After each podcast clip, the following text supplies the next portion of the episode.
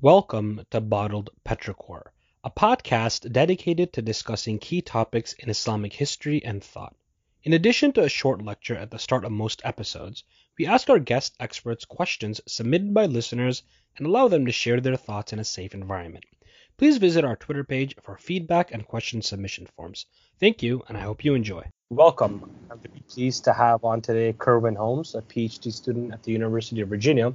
How are you, Kerwin? Doing well, thanks. Nice to talk to you again. Yeah. I was in class with Kerwin when we were at Chicago together. A very intelligent and learned man. I'm very, very happy to have him on today with me. Kerwin, would you like to start and tell us a bit about yourself? Oh, yeah. First of all, thanks for the introduction, man. I appreciate it.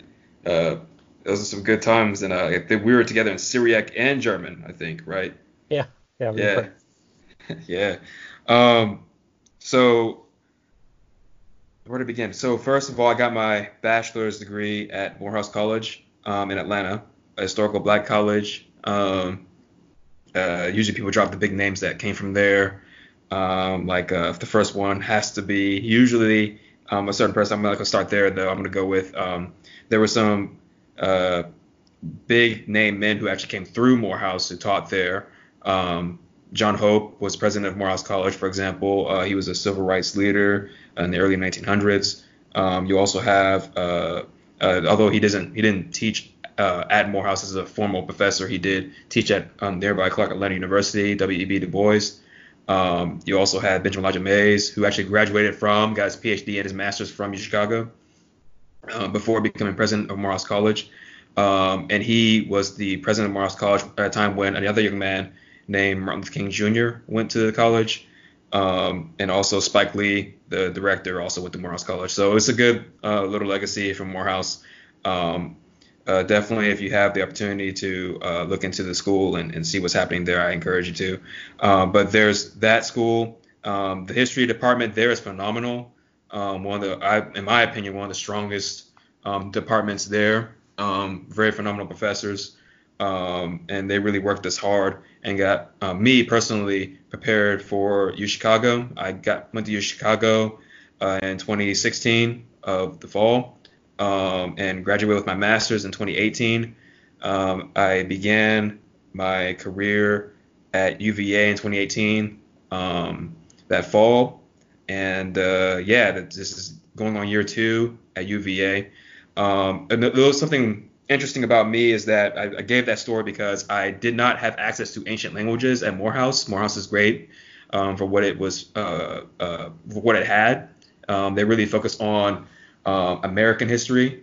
So I did not have the access to the ancient languages that a lot of people had going into the master's program. I had to pick all that stuff up along with the formal studies of how to do graduate work while I was at University of Chicago, which was particularly difficult because it's a difficult university to go to. It's one of the best research universities in the world, but it is doable. It's just difficult, and I had to work part time, and so definitely I realized that academics is definitely a rich man's game, a rich woman's game, and I've just put in just a message out there for everyone who's just aspiring to be a scholar in this field or any particular field at all.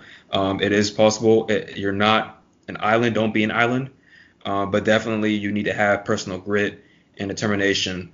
And really, I would say also the favor of God to succeed in these areas. I picked up Greek and Syriac in that order at UChicago. I went the Syriac route because not every university teaches Syriac. It's very rare for some reason. It's starting to become more popular now. But there are many, many benefits to Syriac. We can probably talk about that later on in this episode. But going forward, I got into an interest in Syriac Christianity. Actually, while I was still learning Greek, came across the writings of Ephrem the Syrian, 4th century deacon from the town of Nisibis.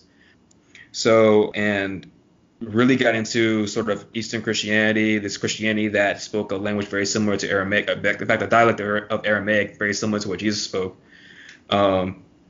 And it just opened a lot of doors for me as far as exploration and really, really, really touched on what I really wanted to do since the beginning, which was study these Mediterranean roots of Christianity. and get into really the historical milieu of where the church came from. As a Protestant, there's a lot of stuff that we're not taught in ancient church history. It's not really emphasized. It's a travesty. I'd like to be one of those up-and-coming scholars to help bring an awareness of that to my Christian brothers and sisters who are especially in the Protestant tradition, but also in other traditions as well that only focus on particular flavors of that ancient tradition and that very much sometimes anachronistically applying their own perceptions of modernity to the ancient times. And so, yeah, my current studies focus more on my current interests, I would say that, focus more on the nature of the divine, on the divine nature, divinity, especially in relationship to humanity. And as that point of conjuncture that Christology comes together, especially in the church history. That's what I'm studying right now in the University of Virginia in the Judaism and Christianity and Antiquities, or in Antiquity, Late Antiquity particularly, program. JCA is what we call it. Thank you so much. And Kerwin is a very impressive individual. I'm very excited for our conversation. He also has a background, and I mean, we've had discussions also about Islamic studies, so he's pretty well-rounded, and I hope a lot of that comes out today. So I just want to get started and ask you, what is Christology? Right. Man, once again, thanks for the compliments, man. Yeah, if my skin weren't so dark, you'd probably see me blushing. Yeah. So Christology really starts with the emphasis on what in the world Jesus came to do in the Christian faith. That's really where it hinges upon. In most of the arguments. Now, it really gets into metaphysics. Like I said, my interests personally are in the nature of the divinity and humanity, those two natures. But really, when it comes to Christology, the ultimate emphasis is on what Jesus came to do, as that really informs how Christians both what we call later heretical and those who would come out on top as orthodox or as the general fold of the common teaching as orthodox established in their councils and in their church communions. Excuse me. So at the very first point, I like to just make sure that we are correctly oriented toward Christology to realizing that it first and foremost comes with a focus on what Jesus came to do. The second sort of layer to that, of course, as already mentioned, is the metaphysical layer, which is how does Jesus' nature enable him, or not enable in a sense of like a passive form, but really make him the only one able to accomplish what he came to do. The uniqueness of Jesus is something that the Gospels, ever since, really the beginning of Christianity, his title being the Messiah, the Promised One of Israel, the Servant of the Lord, the man of God, the prophet, the ultimate one in whom the culmination of the Hebrew scriptures and oracles of God come together and hold together. And for the Christian, both backwards towards the Hebrew scriptures and forwards into the Christian scriptures. That all has to do with how Jesus is unique in his position, how he fulfills roles prophetically and who he is and really in what he is. So really that's Christology in a nutshell as far as the study. The typical positions within Christology are a broader subject, which we're going to talk about. But that is Christology in a nutshell. Okay, and this is, of course, is something difficult for some people to grasp in terms of the various natures of Christ. And that's something I want to move into now. If you could just tell us something about the different natures of Christ, how different groups and sects of Christianity perceived Jesus and the different councils that were important. Yeah, man, you still ask great questions. So I want to start first with the writings of Paul. I think most people take a more historical approach. I'm trained as a historian since my bachelor's degree, so typically, scholars would say the writings of Paul are the earlier Christian writings. And so what we have to realize is Christian writings are they have a nature, the ones in the canon, the Christian canon, that's generally agreed upon, the 27 books and in what's called the New Testament by Christians. They generally have a dual nature to them. The first nature they have is that they describe through the life of Jesus how Christians ought to live, given the reality of the incarnation. And incarnation, it comes from a Latin term for the embodiment, or God becoming embodied. I'll say that to make things more simple. And the other part of the nature of Christian writings is that they are expressly interpretative writings on the Hebrew scriptures that came before, that prophesy about this individual, this Messiah, as Christians see him, the one who was incarnated, that God become man, or the Word become flesh, as the prologue of John says. So in that dual nature of the Christian scriptures, and that they teach Christians how to live given the reality of the incarnation, and they also look back upon the Hebrew scriptures and make sense of the prophecies that came before, given that reality, the perceptions of who Jesus is really focuses upon two major issues in the early church. What do you do with the Hebrew scriptures, and what you see Jesus doing, like what he came to do. Again, that core element of Christology. So very early on in Paul's writings, you have this, given the person of Paul of Tarsus or Saul. Some people will say that his name got changed to Paul. It's not really what the Christian scriptures say. Commonly back then, people had more than one name, especially in that culture, climate, the same way as some people today, like Bruce Lee, for example, was not his actual name, the famous Chinese actor. Bruce Lee was his American name because his Chinese name was something different and difficult for some people to say. So Bruce Lee is one of his names that he had, and he bequeathed that name, the Lee, last name, to his children, which actually I think does come from his Chinese name, but Bruce was definitely not his Chinese name. And so that right there is an example modern day of how names function. We have similar things today. Juan might become John in certain contexts. So his name was Saul. His name was also Paul.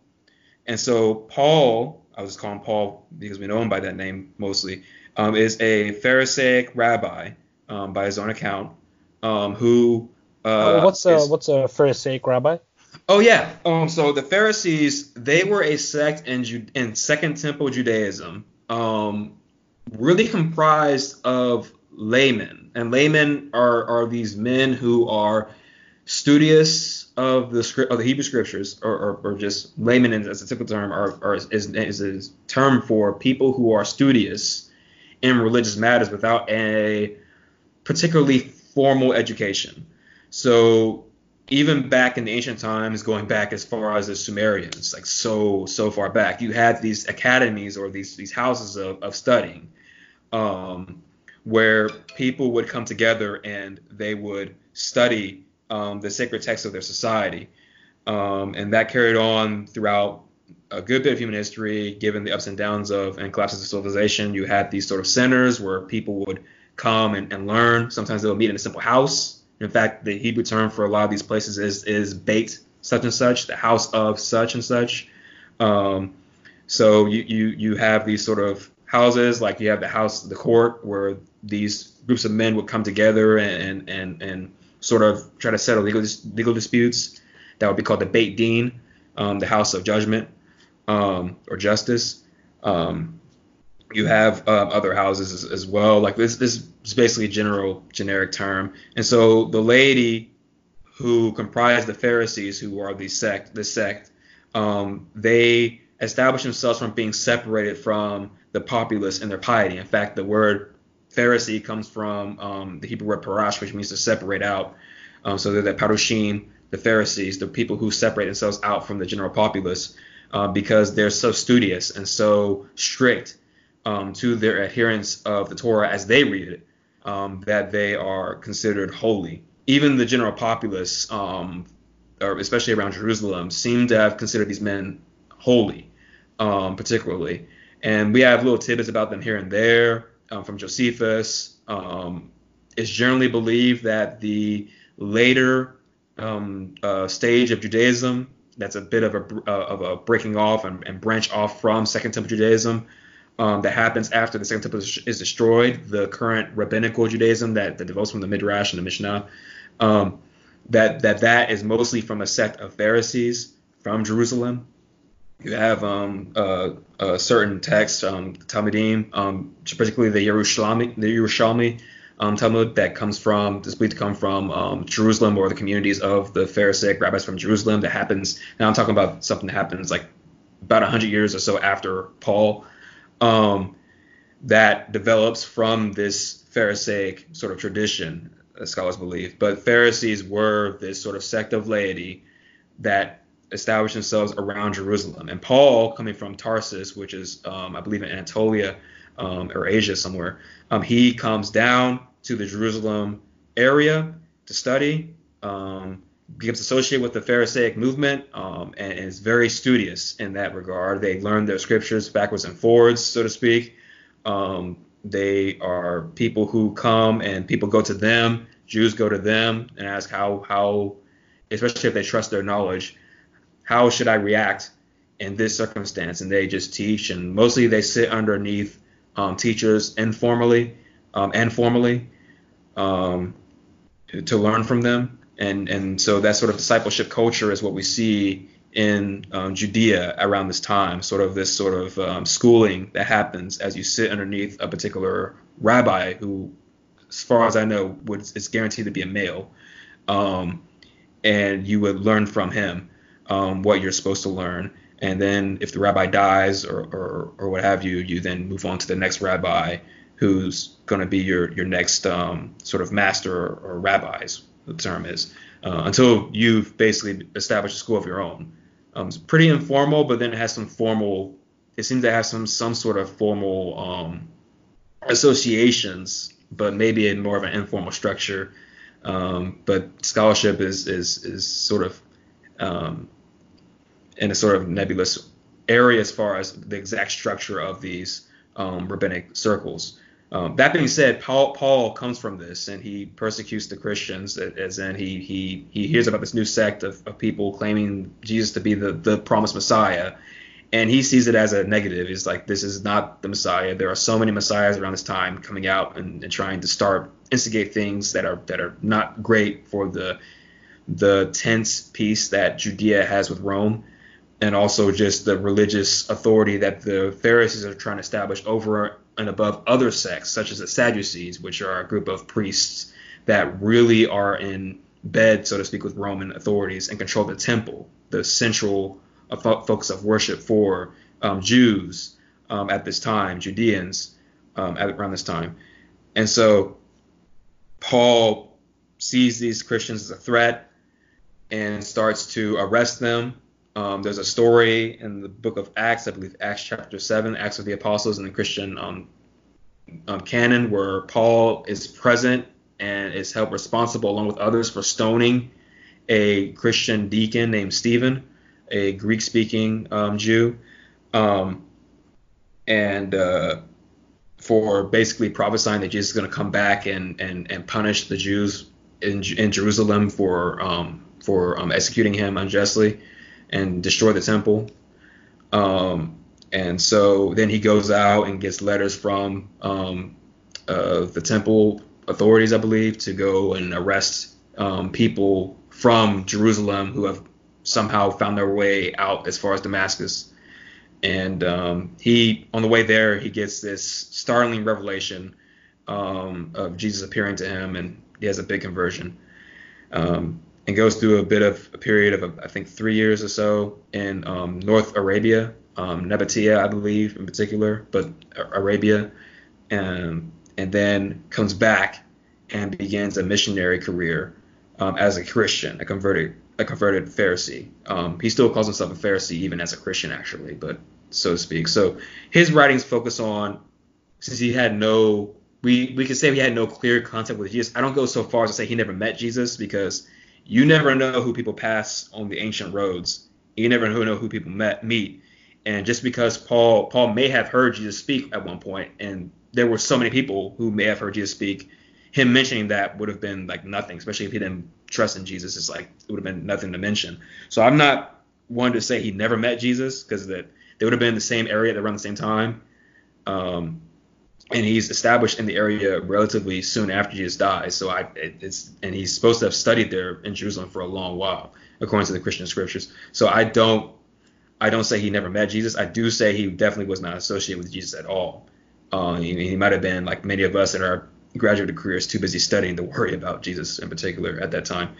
But he, as a Christian, starts traveling and writing letters to these church communities, and that's what we have. We have these letters, and what he's writing to these letters, because these are just letters that he's writing, he doesn't think he's writing scripture at this point, is he's focusing on how Christians ought to live and how they ought to interpret Jesus' life, and those two big things I pointed out in Christology: how Christians live in the reality of the incarnation and what Jesus came to do, what made him unique.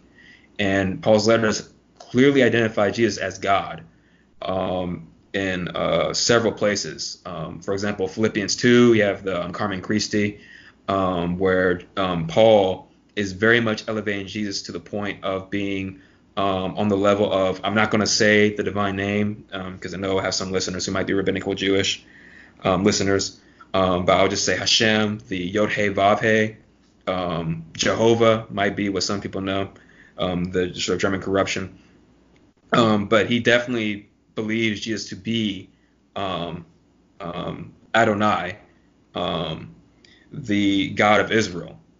He substitutes Jesus for a verse from the prophet Isaiah, I believe, where he says, every knee will bow, every tongue will confess that Jesus is Lord, the Greek word Kurios, which is a substitute for the divine name, Hashem, to the glory of God the Father. And the Father is identified as the God of Israel in the Christian literature. So Jesus is identified as Kurios, the God of Israel, to the glory of the Father, who's also identified as the God of Israel. And so what to do with that statement in Paul's letter to the Philippians, in Philippians chapter 2, is part of the contention for later Christians. And I'll take a breath there and let you ask your next question. But that's basically what Paul is doing, and that's what typically Christians are fighting over, is how to interpret those things. Okay, and then what's the time period right now? Right, so I believe this – I'm just going to give a general range for Paul's letters. People generally date them anywhere from 50 to 63, I think, AD. It's what typically I've seen in much literature. I don't know exactly when, as far as the order of what the major theory is of when Philippians was written. Honestly, I find the sort of orders of the letters very interesting, even the letters that scholars typically leave out of what are considered to be the authentic letters of Paul. Most scholars say I think about 7 are authentic. If I can name them off by memory, if not, I'll look them up. It's 1 Corinthians, 2 Corinthians, Philemon, Philippians, Galatians, 1 Thessalonians. I know Colossians is iffy, but I don't think it's one of 7, but it might be. But Colossians is one of the ones that's disputed. But they definitely leave out Ephesians. They leave out all the pastorals. So the letters that Paul writes to church figures, church authority men, pastors, that's what they call the pastorals. 1st Timothy, 2 Timothy, and Titus. Scholars generally will say those are not written by Paul. Now, I don't agree with those scholars. I have my own opinions. I think that generally, in fact, I think my cards on the table, and I have my own confessional reasons, but I also have my own historical reasons, because when you get to the bottom of the actual reasons that scholars have for why these letters are not considered authentically Pauline, a lot of them are actually based on theological arguments of development and not necessarily historical arguments on prose or wording totally, not exclusively based on those like sort of concrete historical arguments. They're more based on theological arguments. But I believe that I believe that the letters that are contained, that are attributed to Paul in the Christian canon are actually Pauline. I think there's a consistent way of reading history, especially given the development of the synagogue in the, I think, 2nd century BC, about 100 or so, over 100 years before Paul. and the very formalized structure of Jewish communities around Jerusalem, and kind of abroad even in some places. At that time, that's assumed by historical scholars. I believe that there is ample evidence for clear reason for having a developed Christology, developed ecclesiology, that is reflected in all of his letters that are attributed to him in the Christian canon. And we shouldn't expect anything less, given the time period. But that's my own opinion. But that's what you see Paul doing in his letters. He's focusing on what Christ came to do and what how Christians ought to live in the reality of the incarnation. And that's what people are arguing over for 800 years, even to now, as far as the councils in Christianity. Yeah. And then before we get to the councils, do any of the Gospels actually do they contribute to any of the later controversies? Anything from, I know we mentioned Paul, yeah, but in addition to Paul, do the Gospels have any like material that? Right, and this is where I will say yes, definitely. And I know that I say I will say, but scholars will say yes, definitely. And this is where I'm transitioning into what some scholars say is the Gospels came later than Paul's writings, but they were definitely written to address maybe some early concerns about Jesus' life, maybe as people were dying out, because nobody lives forever, at least not on this plane. So that these Gospel accounts, the three synoptic Gospels, Matthew, Mark, and Luke, and John, which is not synoptic, it has events decidedly different in various places from the three synoptic Gospels, and it has sort of a different focus than the other synoptic Gospels. These do contribute greatly to who Jesus is supposed to be or understood to be by Christians, especially the Gospel of John. The Gospel of John seems to be written especially for these sort of theological understandings of Jesus' divinity as perceived by Christians. It starts right off the bat with a good philosophical and theological, both in one, prologue that really identifies Jesus as the Logos, a term that's used. I mean, you look up in Little Scott, Greek lexicon or any sort of Greek lexicon of ancient Greek, you'll see that the entry for logos was one of the longest, if not the longest, in the lexicon. The term is used for so many things, but one of the ancient sort of understandings of the logos is that it is the divine imprint, the divine fullness of God's idea for society, for the world, that is used sometimes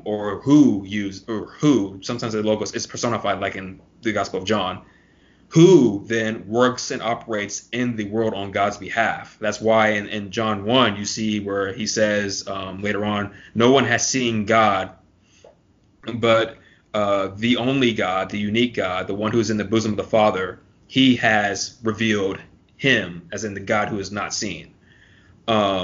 So there you have logos being used very much for Jesus, but in a divine way. And that definitely does really influence Christian writings. It's used as a buffer for those who deny that Jesus was ever always God. For example, in the beginning was the Word, was the Logos, and the Logos was with God, and the Logos was God. So very much as Jesus is identified as Logos in the Gospel of John, you have that clear statement that Jesus was always God from the beginning, and he was always with God. So you have this sort of statement from which later concepts, like, not later concepts as far as like later things that Christians begin to believe per se, but things that would become formalized by language later on, like Trinity, for example, gets formalized from that belief. Now, this isn't because it's there in the Gospel of John, which I typically believe was written in the first century. Some scholars believe late 1st century. Some even say 2nd century, but I think they're being a bit too skeptical with that. I definitely think the Gospel of John was written in the 1st century. This is clearly a gospel that is teaching an early Christian belief that distinguishes between the Father and the Son very clearly, but yet identify them both as God. So you definitely have Trinitarian beliefs in the Gospel of John. And some might say that's only two, that's not three. Well, if you look at John 16, you get the Holy Spirit, who the Father and the Son send to the believers after it's promised. He will come after Jesus has ascended and left them. Jesus won't leave them as orphans, is what Jesus says in John 16, I believe. I believe John 16. He says that he identifies the Holy Spirit, I think, in two places in the Gospel of John. John 16 is the one I'm most familiar with. He promises it twice in the Gospel of John, or him twice. Sorry, the Holy Spirit is definitely a person. So Holy Spirit, the Father, and the Son are identified as God. In fact, in the Gospel of Matthew, a different gospel written, we believe, to Jewish people, I used the term earlier, Hashem, for the divine name, the name I won't say, that is identified as the God of Israel. Well, if you look at Matthew 28, you'll see that in the Great Commission verse, let me just pull it up real quick here. Yes, Matthew 28, 19, in the Great Commission, Jesus says, he teaches his disciples, when they make disciples, go therefore and make disciples of all nations, baptizing them in the name, singular, of the Father and of the Son and of the Holy Spirit. So all three are distinguished, yet they share the one name. And the word there is onoma. And it definitely is a Greek word that is used in the Septuagint for the Hebrew term Hashem, which Jews to this day use to refer to God, the God of Israel. So, you mentioned Septuagint. What is that? Yeah, right. The Septuagint is we believe, 2nd century, give or take, maybe earlier. Oh, by the way, in BC years, the numbers flow backwards. So when I say 2nd century, at least, I'm talking about the 100s BC. But if I say earlier, then that would be the 200s BC. So we believe it's around that time. It's a translation. Now, let me back up further. The Septuagint, properly understood, only referred to the first 5 books of Moses that were in Hebrew, that were translated into Greek by some scholars. Now, we have a document called the Letter of Aristeas, which claims that there were 70 or 72 elders taken from the Jewish community in Alexandria by Ptolemy, King Ptolemy, the successor to Alexander the Great. And they were put in separate rooms and told to translate the Hebrew Torah, because he learns about this Jewish culture that's so ancient, and the Greeks were, just like many other ancient people, held older cultures that survived to high esteem. And so the Jews were ancient, and so they're like, hey, the king's like, hey, have them write their Torah in Greek, translate it, but have them do it separately, since they all say they all agree on what the Torah is. And a miracle happens, according to the Letter of Aristeas, his long historical document, that all 70 elders translate the 5 books of Moses exactly the same.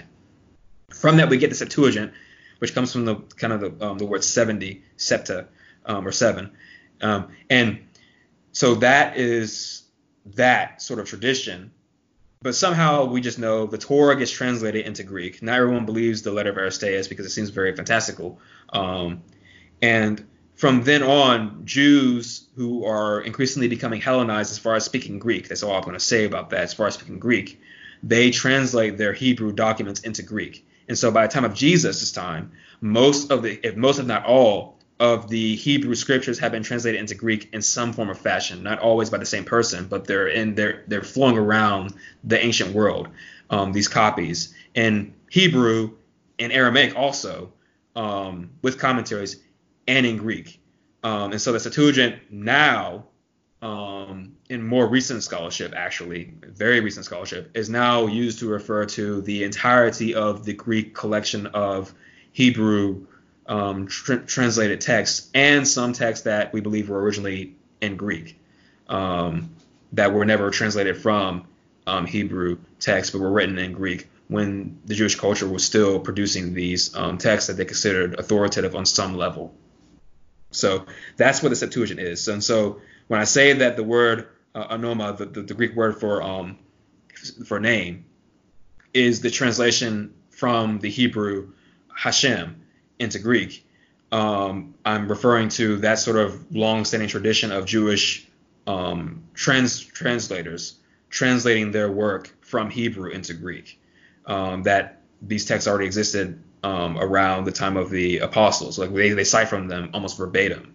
That's why I also said that the Christian scriptures are also commentaries on the Hebrew scriptures, even in their Greek form, the Septuagint form, as we call it today, given that Jesus is the perceived reality of the incarnation of God himself. And then now, as you move on to the councils, what was it impetus for the first council? And before that, what did the followers of Jesus believe about him? Right. So early on in Christianity, in fact, we have evidence of this even in Paul's writings and even honestly in the Gospels, it seems. You have people who are trying to make sense of what Jesus came to do, and they disagree. So the Gospel of John very much is emphasizing Jesus' deity, but it's also emphasizing something else. It's emphasizing that Jesus actually did become physically tangible.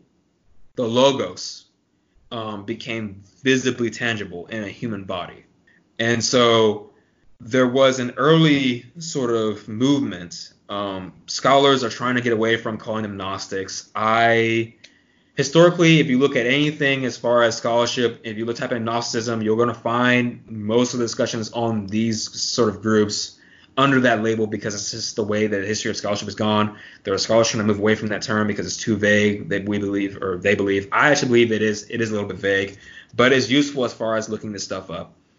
I'm going to call them Gnostics, having said that disclaimer, who believe that matter itself, physical matter, is evil. It's a lesser than. It's lesser than a spiritual quality. So why would God become subjugated to matter? And why would that be a good thing?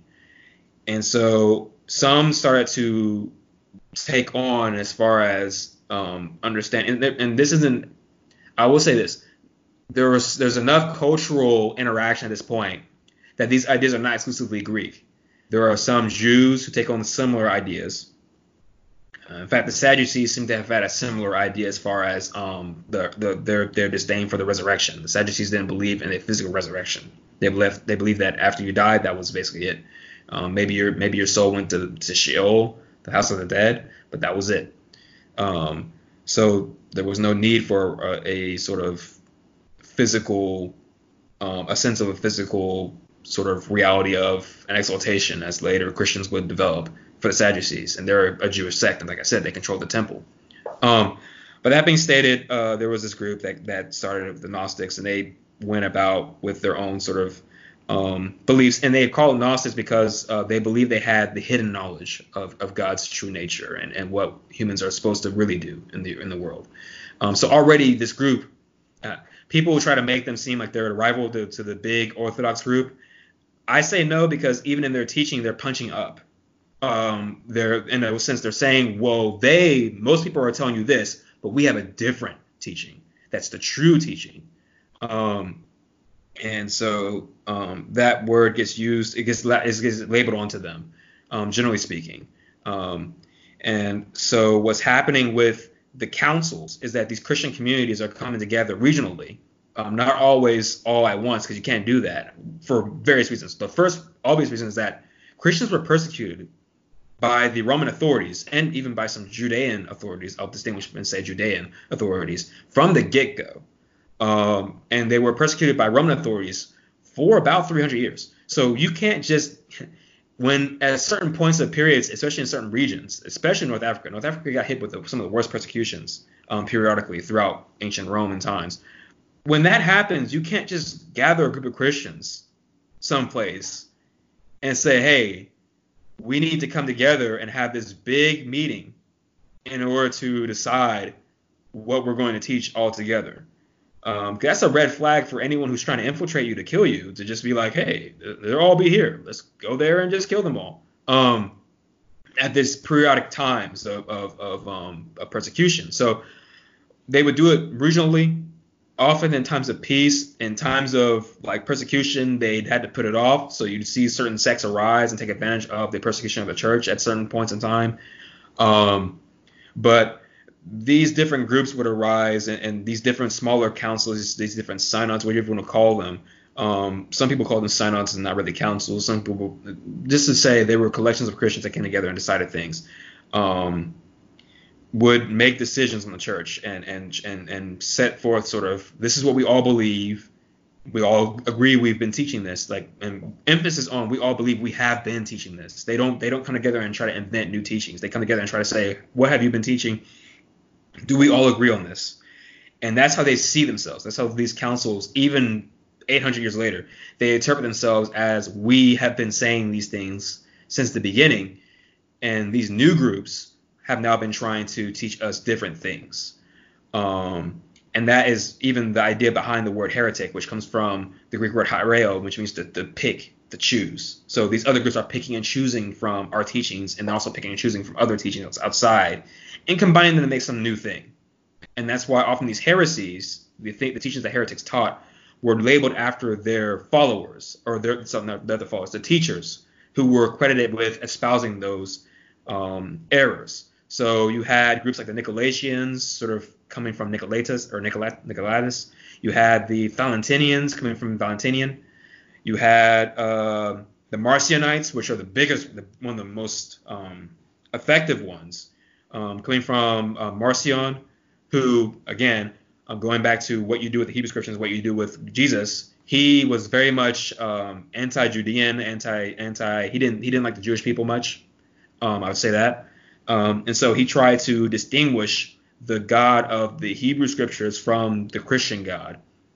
And he even cut and pasted the Christian Scriptures, apparently, to cut out most references to the Hebrew Scriptures, which if you do that even today, you're going to have a very small and decontextualized Christian Bible that won't really mean much. Because who's the Messiah? Well, that's explained throughout multiple layers of Hebrew Scriptures. So you have to sort of piece together your own representation of what that is from the scraps you have left over.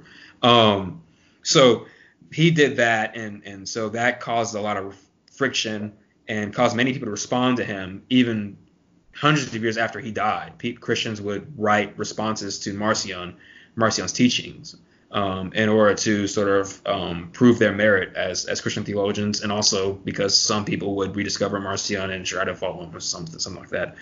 But these are where these councils came from. They came from regional sort of disputes. And so the major council, the Council of Nicaea, that started off these ecumenical councils, or these councils in the domain of Rome, that's why they're called ecumenical, comes from the Greek word oikumene, which means the domain of civilization. These it could be like analogous to our word empire today in a looser term. But it began as a regional dispute in Alexandria, Egypt, between Alexander of Egypt, the bishop at that time, the presiding bishop, which at that point the bishop structure had become more monarchical. So instead of a council of bishops within a city, you had a major bishop who would really see what was happening and control what was happening in his city and in his region. And a bishop is just another word for an overseer, a person who basically is the main pastor of that area, so to speak, the main teacher, the main person who enforces what's being taught. And it was a dispute between him and, I believe, a lower bishop underneath him by the name of Arius. I think Arius was an actual bishop. And basically, sometime when he's preaching, he's called a presbyter, or a priest. So I have to correct myself there, because as the church develops throughout hundreds of years, the bishop and presbyter office, although they're very much interchangeable when Paul is writing. So in Paul's day, they're both the same office. By the time you get to Alexander's time, they've become distinct. Arius is hearing Alexander teach his pupils one day, and Arius is like, all right, he's teaching good stuff, whatever. But then Alexander talks about God, and he talks about the Father, the Son, the Holy Spirit, you know. And Arius is like, that's the way you're teaching that is tritheism, because you're saying that Jesus is God, and then the Father, the Son is God, and then the Father is God. That's two gods. And then the Holy Spirit is God too. That's three. You're teaching tritheism. It's like, no, Alexander, you're wrong, Arius thinks. The Father is the only one from eternity, and he created the Son, or he somehow spawned the Son in time, such that the Son began to exist. But the Son is the first overall creation, and such has his level of authority above all creation elevates him to a divine status, but he is not the one true God. And this causes as an uproar. Christians start fighting each other in the streets. Arius, who was a very talented songwriter, starts writing his songs, preaching his sort of statement. Alexander's trying to quell the situation and control his territory and get more presbyters on his side, and even bishops from outside Alexandria with authority, such as in Antioch and whatnot, in Jerusalem. And it's a mess.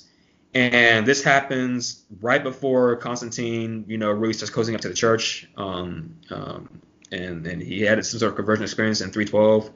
And it's a mess. And at a certain point, Constantine becomes the undisputed champion of the world, so to speak. He offs his competition for the Roman Caesars, the emperors, and becomes the sole Roman emperor and also the one Christian guy who somehow has to hold together an empire that has fractured already, given the civil unrest that he went through to have to do that, to unite Rome under his own authority.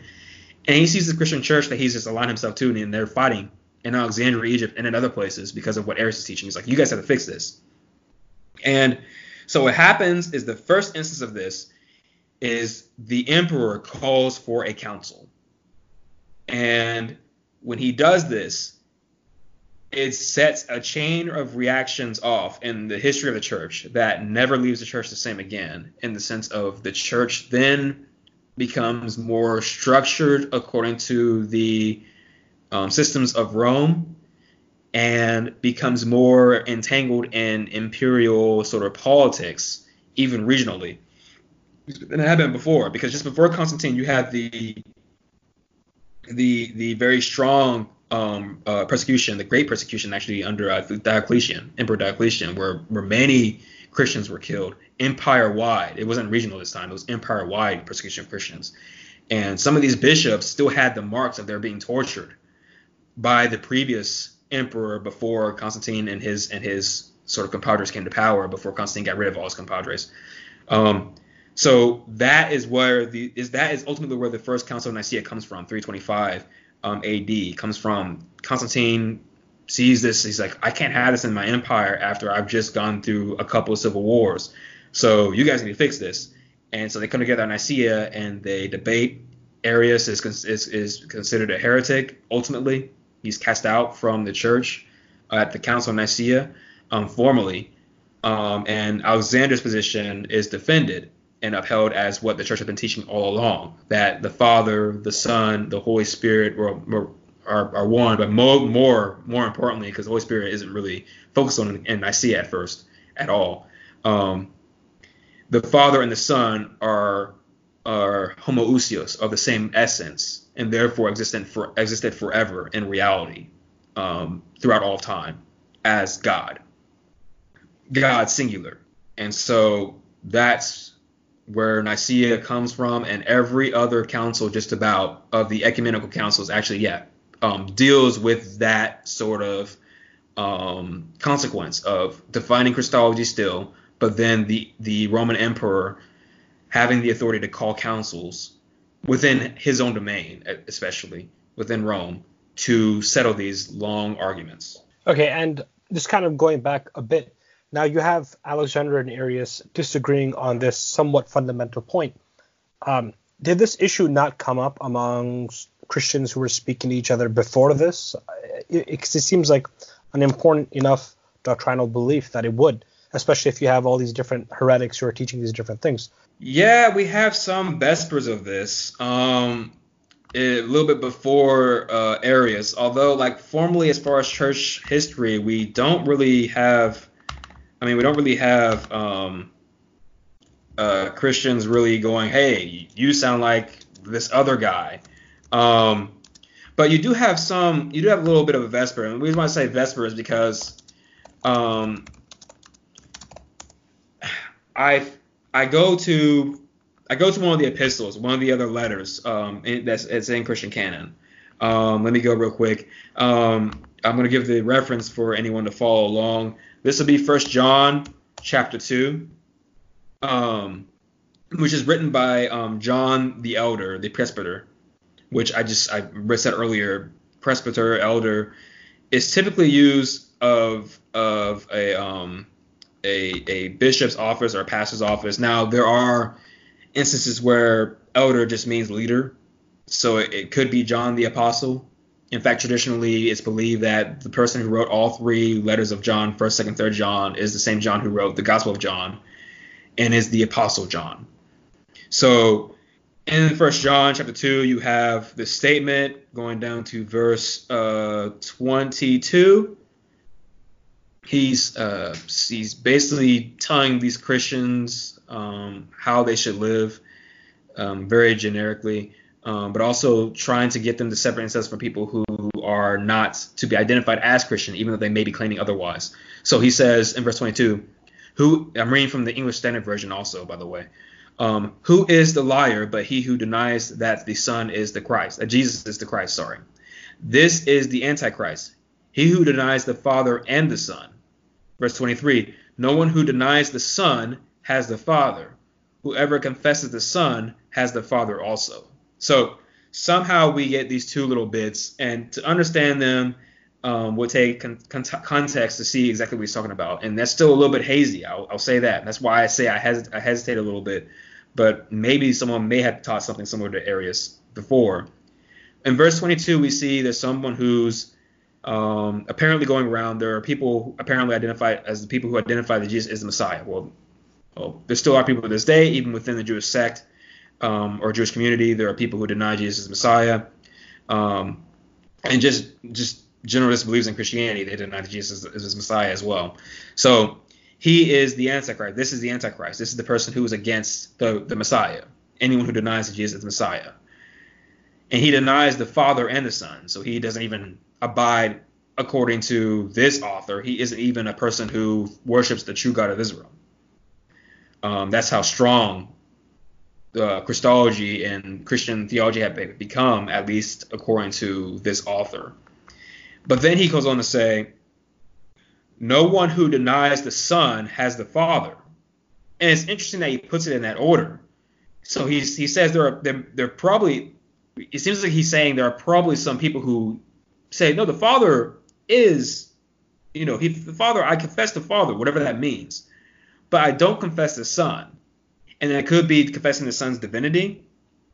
It could be confessing that the Son has authority on earth. It could be various things. I take it mainly to be divinity because this author very much borrows language from the Gospel of John. And the Gospel of John, like I said, is very focused on establishing both that Jesus is God from eternity, but also that Jesus is Jesus is actually fully human in human flesh, as far as being physically tangible in human form. The Gospel of John is very focused on that and identifies the human nature with fleshliness. So maybe someone may have taught something similar to Arius, but we just don't know. We do know that in the 4th century, at least, Arius' teaching arose. And actually, even after Nicaea, many people don't know this. Maybe after Nicaea, because the Council of Nicaea is used as various conspiratorial things, various misconceptions, like the Trinity became taught at Council of Nicaea. Well, no, the Trinity was taught about 200 years before Nicaea. Actually, the term Trinity comes from the 2nd century, as far as we can tell, from Tertullian, who wrote in North Africa around the 150s. So that's about over 100 years before Nicaea. The actual term Trinity is coined for the purpose of teaching. So already the teaching is before the term Trinity, but it's coined by Tertullian to teach that the Father and the Son and the Spirit are one. You have, even before, a little bit before then, Justin Martyr saying those same things. And like I said, you have in Matthew, Father, Son, Holy Spirit identified as teonoma, or having the name, which even in the Hebrew scriptures is used for the divine name of the God of Israel. But being that as it may, after Nicaea, Arius' teaching actually becomes more popular than Alexander's teaching. So the council doesn't really work. Because Arius' teaching, because I said he was a gifted songwriter and other things, what it does is it serves as a big loudspeaker to publicize Arius' teaching. And then Christians are like, well, this is, I mean, think about it. It's a lot simpler to believe that there's one person, one God who actually created Jesus before all things. It's way simpler theology. Whether or not it's representative of what early Christians have always taught is a different story. I would say it's not. But it was simple. So it spread like wildfire. And even Constantine himself, in order to keep the peace, apparently, he was at the end of his life baptized by an Arian bishop, a bishop who believed that the heresy that Arius taught. And his son, immediately who succeeded him, was an Arian Christian, a heretic. He actively persecuted the people who agreed with Nicaea. He actively made them. He said, you either at least say that Nestorius is acceptable. I mean, sorry, not Nestorius. Arius, sorry, different person. Arius' teaching is acceptable, or you can get out of my face. You can also leave your office because I'll remove you. That's part of the consequence of the church allowing Constantine to call the council, is that now, from this point forward, for a long time, the power of the church is combined with the power of Rome, and so the Roman emperor can just remove you from office if he wants to, and he does that several times to that happens several times, especially to Athanasius, Alexander's successor, who actually defended Alexander's teachings in the Council of Nicaea. So yeah, that there could be someone who taught something similar to Arius before. We don't know, and all that other history aside, Arius' teaching becomes more popular after Nicaea anyways. You said he gets kicked out. So where does he go? Where do most of his students come from? Where does this spread to? Right. So Arius, just because he gets kicked out doesn't mean he just disappears. So Arius, if I'm not mistaken, he goes. I think he goes back. I think he goes back to Egypt, or he goes and lives out the rest of his days basically. But he's still teaching. He still has his followers. And his followers basically spread his teaching basically everywhere. I mean, it goes to Antioch and the Levant. It goes to Rome even. In fact, the Roman bishop there even kind of co-signs off of Arianism for a while. So for a short while, according to Christian history, the Roman bishop, who later the office would be called the Pope in the West, becomes Arian, becomes a heretic. And you have this statement by later church historians of Athanasius sort of battling against all these different forces that are trying to get him to at least accept that Arianism is an acceptable form of Christianity. And Athanasius just won't have it, because for him it's the gospel is at stake. Again, the nature of Jesus determines what he's able to do and able to accomplish and what he has come to do. So if you screw that up, then you screw up the gospel. You don't have any good news to preach to people. That's what gospel means. And so Athanasius is very much adamant that, no, these Arian heretics need to be kicked out of the church. And so he's just obstinate. And you get this term Athanasius contra mundum, Athanasius against the world, where the whole world seemed to have grown Arian. And Athanasius is fighting against like basically all these different heretics, and he's being exiled, and he flees to Upper Egypt, which is to the south, to go with some monks, and then he comes back, depending on who's in power in Rome and whatnot. And he gets back and forth, I think 5 times in his life, but eventually the Nicene Christians went out. Eventually, they win favor in the imperial courts. And they take over where Arian bishops had taken over, and the dust kind of settles on that. But then another controversy rises that needs to be handled. So moving on, what are some of the other major councils? Right. So after Nicaea, you have a couple others. I'm going to go through them just in order. You have Nicaea in 325. See if I can, because I'm going to be very frank. There are other scholars that have them already memorized. I really don't, not in order. But you have Nicaea, you have 325, you have Constantinople in 381, you have the Council of Ephesus in 431, you have, in between that you have the Second Council of Ephesus also, which is called the Robert Council. It's not really ecumenical, but so I'll leave that out. But you have that, but forget that one. So let's go back. Nicaea, 325. You have Constantinople, 381. You have Ephesus, 431. You have Chalcedon, 451. Then I get hazy. You have the Second Council of Constantinople in 553. You have the Third Council of Constantinople in 680 to 681. Then you have the Second Council of Nicaea in 787. And that's typically where the last council that's called ecumenical, as then established throughout the entire domains of Rome, occurs in 787. And typically they're after this. Nicaea, is Jesus eternally God or not? Okay. Constantinople, what is the position of the Holy Spirit, basically? And also, again, it addresses Arianism because that pops up again, of course. And also Macedonianism, which is the denial of the Holy Spirit. So the denial of the Holy Spirit being God. But you do have an idea of adoptionism that gets dealt with kind of in the Second Council the Third Council, which is the Council of Ephesus, which is Nestorianism, which I'm definitely more interested in as a Syriac scholar. And as a Syrian Christian scholar, because that is the label that Christians get called later on, who have accepted some form of teaching that identifies Christ having two natures that are not mixed. They get labeled Nestorian after that council. They're called heretics. And that's the one you see these things get really muddied. And if we can get into that really quickly later on in depth, that'd be great. But after that, you get Chalcedon, which is a little bit confusing because that has to do with, is Jesus, does he have actually two natures that are separate, that are not mingled? So the Ephesus dealt with, is Jesus like, when you're saying he has two natures, are you trying to separate him into two persons? Are you trying to say that there's a man named Jesus and then there's the divine Son of God, and they somehow operate together, kind of overlapping one another, but not really the same person?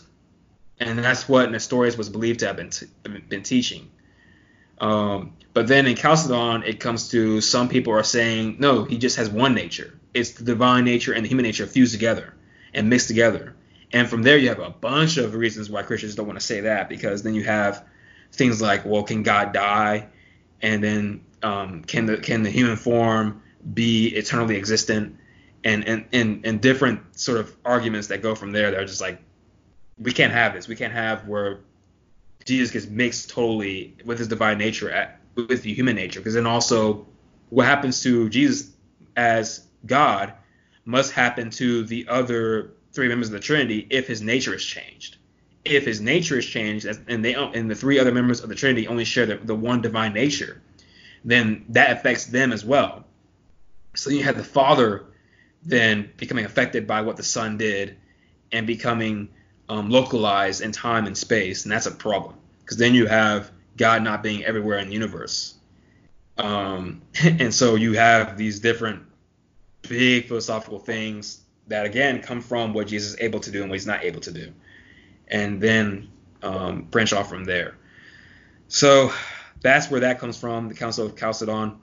Then you have the Second Council of Constantinople, which basically deals with Jesus and some sort of nature form of how is Jesus eternal. And it really condemns an old Christian teacher by this time, about 300 years prior, because this is in 553, Origen of Alexandria, who taught that Jesus is divine, yes, but because he's eternally born from God, not that he's in very nature existing in God, but that he's constantly being born from the Father, and that's how he's eternal. And some other things too, like the eternality of souls and whatnot. And so he becomes a heretic at that council and whatnot, because now we're having confusion about how exactly she is eternal. Then you have the Third Council of Constantinople, which is, again, these are getting more and more, as you see, they get more and more in-depth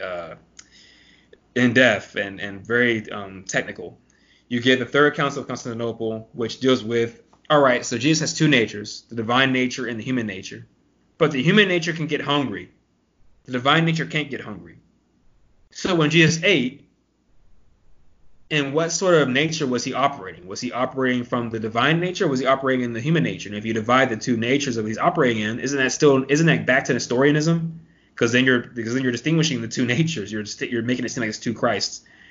So that becomes an issue, and that becomes decided in that he doesn't have two persona. He doesn't have two personae, but he has two wills and two energies that work together as one, but they're distinct.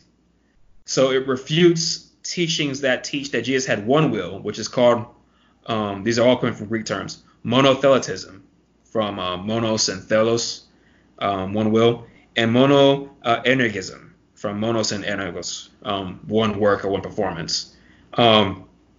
So they refute those two things. Then you have the Second Council of Nicaea. The Second Council of Nicaea in 787 is maybe the simplest council of all the seven ecumenical ones, which is just like, can you have images in church or not, honestly? And basically says, yes, you can have images. You can have images in church. Basically, you can have depictions of the saints and even of Jesus and whatnot, because it helps us with worship. It helps us to worship God truthfully. That's what they say. I'm not necessarily agreeing with them, but that's what they say in the council. And it's not idolatry, because worshiping God as far as the form, worshiping as far as not worshiping the form itself, but using the form to approach in your mind, like how you should truly be worshiping. Like, it helps people to see Jesus on the cross in order to recognize what he did for them. And then that helps them have true worship. That's affirmed.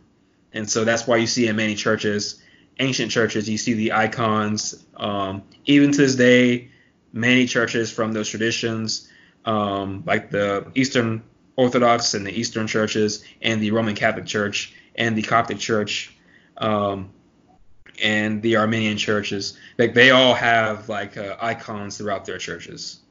So those are the seven councils. It's a mouthful. Yeah.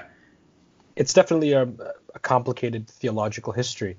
And yeah. So I want to focus on just a few points. Well, the first thing I wanted to ask is, how do you address those scholars who claim that Jesus never claimed divinity, either those way in the past or even contemporary scholars who make this claim? Right. And just as an aside or disclaimer, I want to let your audience know, getting the council is totally correct is crucial. But as you even heard me slip up a couple times then, it's tough. And even back then, these ancient authors, that's why they had these councils. They was like, wait, isn't this like, didn't we refute this before? Wait, we need another council. It got confusing. Thankfully, they kept written records, but even with that, it got confusing. So just don't be too hard on yourself if you're looking at this stuff and you're like, oh, man, I can't remember that exact council. Trust, I'm a PhD student. We still have to look this stuff up. But that being said, to answer your question, there are many ways I can go about doing this. They're really fun ways to go about doing this. I think the funnest way is to go right at the source of a lot of modern scholarship. I'll say this. Paul, we've already addressed this earlier, and I kind of did it on purpose. Paul's letters are believed to be earlier than the Gospels. I gave an example in Philippians 2. In fact, I'll go to it real quick just to read it to you. Philippians 2, where Paul clearly sees Jesus as God in the Carmen Christi, the hymn to Christ. And so, in fact, this very section of verses I'll read. I'll read the first 11 verses, which is the introduction, and it goes into the hymn, encapsulates what I told you about Christology, which is is focused on what Christ came to do and what is his nature that allows him to do it. And so this is Paul's writings, Philippians 2, 1 through 12. And this is a letter that I do believe, scholars believe, is earlier than, not all the Gospels, most of them. Definitely earlier than the Gospel of John. So he says, and I'm reading from the ESV, English Standard Version again, by the way. So if there is any encouragement in Christ, any comfort from love, any participation in the Spirit, any affection and sympathy, complete my joy by being of the same mind, having the same love, being in full accord and of one mind. Do nothing from selfish ambition or conceit, but in humility count others more significant than yourselves. I'm going to pause there. So that's what he's teaching his church congregation in Philippi, or the churches there, to do. And he says this: let each of you look not only to his own interests, but also to the interests of others. Have this mind among yourselves, which is yours in Christ Jesus. Now this, here it comes to him, who, though he was in the form of God, did not count equality with God a thing to be grasped, but emptied himself by taking the form of a servant, being born in the likeness of man, and being found in human form, he humbled himself by becoming obedient to the point of death, even death on a cross. Therefore God has highly exalted him and bestowed on him the name that is above every name. Again, I pause. That's that name language that's used throughout the Hebrew scriptures among Jewish communities. Even Paul is using it here. So that at the name of Jesus, every knee should bow in heaven and on earth and under the earth, and every tongue confess that Jesus is Lord, to the glory of God the Father. Now, he used the name language earlier, and he's using all this to say this is the reality of Jesus, this is the reality of incarnation. Jesus existed in the form of God, in teimorphe theou, in the form of God.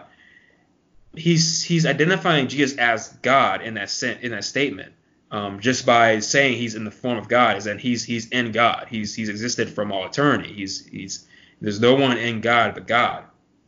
In this sort of Jewish milieu thought, there's nothing else there.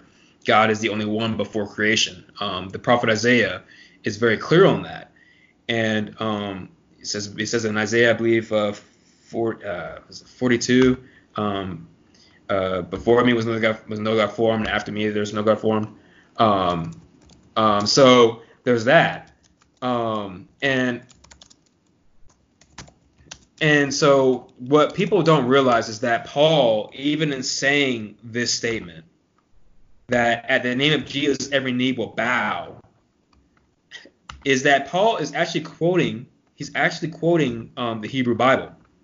He's quoting Isaiah 45, which if you go to it, which I'm trying to pull up now, cool. All right, so he says in Isaiah 45:23, Isaiah is here, of course, saying the oracles of God. Isaiah was a prophet in Judah, and he is prophesying to the Judeans, or the Judahites. I'll distinguish them. This is during the kingdom of Judah, not during Judea's time, Roman Judea, or even later on. This is the Judahites. This is before the Babylonian captivity. This is about 400 to 500 years before Jesus. He says in Isaiah 45:22, turn to me and be saved. This is God speaking. And so Isaiah is relaying this message to the Israelites, or to the Judahites. Turn to me and be saved, all the ends of the earth, for I am God and there is no other. Verse 23, by myself I have sworn, from my mouth has gone out righteousness, a word, that shall not return. To me every knee shall bow, every tongue shall swear allegiance. So right there is the God of Israel stating that I am God, there is no other, by myself I have sworn, But he says then, to me every knee shall bow, every tongue shall swear allegiance. And even before, in verse 21, he says, Declare and present your case. Let them take counsel together. Who told this long ago? Who declared it of old? As in, who's prophesying the events of history from the long ago? Was it not I, the Lord? And there the divine name is used, Adonai or Hashem or Jehovah, which in the Greek is Kurios. Okay? And there is no God besides me, he says. A righteous God and a Savior. There is none besides me. And then we get to the verses I read earlier. So right there, Paul is using that language in Philippians 2 and definitely identifying Jesus as that God. He's identifying Jesus as the Kurios, as Hashem, very clearly. In fact, in the last verse of that hymn, and every tongue shall confess that Jesus Christ is Kurios, is Hashem, is Adonai. But then he says, to the glory of God the Father. So very clearly, Paul has this sort of idea of Jesus being God, very much God, the same way as God the Father is God, very much. In fact, you glorify one, you glorify the other. You have that language again, like I said earlier, in 1 John, where if you confess the Son, you have the Father. And if you deny the Son, you don't have the Father. So very early on in Christianity, you have this association of Jesus with God. Now, people will go, because scholars will definitely typically say that the Gospel of Mark is the very first gospel written. And so what I hear from a lot of scholars who are skeptical or disbelieve that Jesus ever claimed to be God, because, again, Paul is not Jesus. They'll say, well, definitely that's good, that's fine, but Paul, we all know Paul changed Christianity. Well, in the Gospel of Mark, which has no clear association with Paul, you get this in the very beginning of the gospel. The beginning of the gospel of Jesus Christ, the Son of God, as is written in Isaiah the prophet, same prophet that Paul cited earlier. Behold, I send my message before your face, who will prepare your way? The voice of one crying in the wilderness, prepare the way of the Lord, make his path straight. So Mark begins his gospel, telling you it's the beginning of the gospel of Jesus Christ, the Son of God. But then he says, he cites Isaiah, I send a messenger before your face, who will prepare your way. The voice of one crying in the wilderness, prepare the way of the Lord, make his path straight. So a messenger is going to go forth and prepare the way of the Lord, the way of Hashem.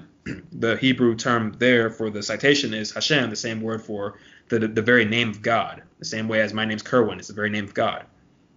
Then immediately following that, he says, John appeared baptizing in the wilderness and proclaiming a baptism of repentance for the forgiveness of sins. And all the country of Judea and all Jerusalem were going out to him and were being baptized by him in the river Jordan. And then he goes and he says later on in verse 7, and he preached, saying, after me comes he who is mightier than I, the straps of whose sandals I am not worthy to stoop down and untie. So right now you have the prologue, basically a little bit of a prologue or foreshadowing that's cited from Isaiah, which is there's a messenger going to go forth. He's going to prepare the way of the God of Israel in the wilderness. And John is by tradition out in the wilderness. And in fact, it says he's baptizing in the wilderness. So he's in the wilderness. John is the messenger. But the one who comes after him, according to the foreshadowing of Isaiah, has to be the God of Israel. And guess who shows up immediately after John says what he says about what this guy's going to do?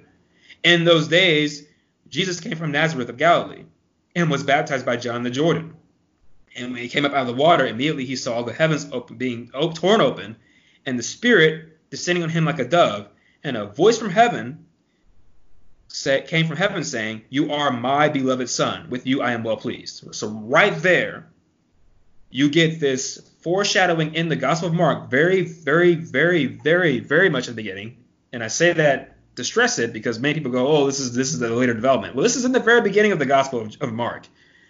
And Mark is foreshadowing, saying, hey, I'm telling you about Jesus. And by the way, I'm identifying Jesus as the God of Israel. Now, other than that, you get no very clear statements from Mark as far as identifying Jesus as the God of Israel, because the rest of the Gospel, I believe, he says about proving that by the actions Jesus does.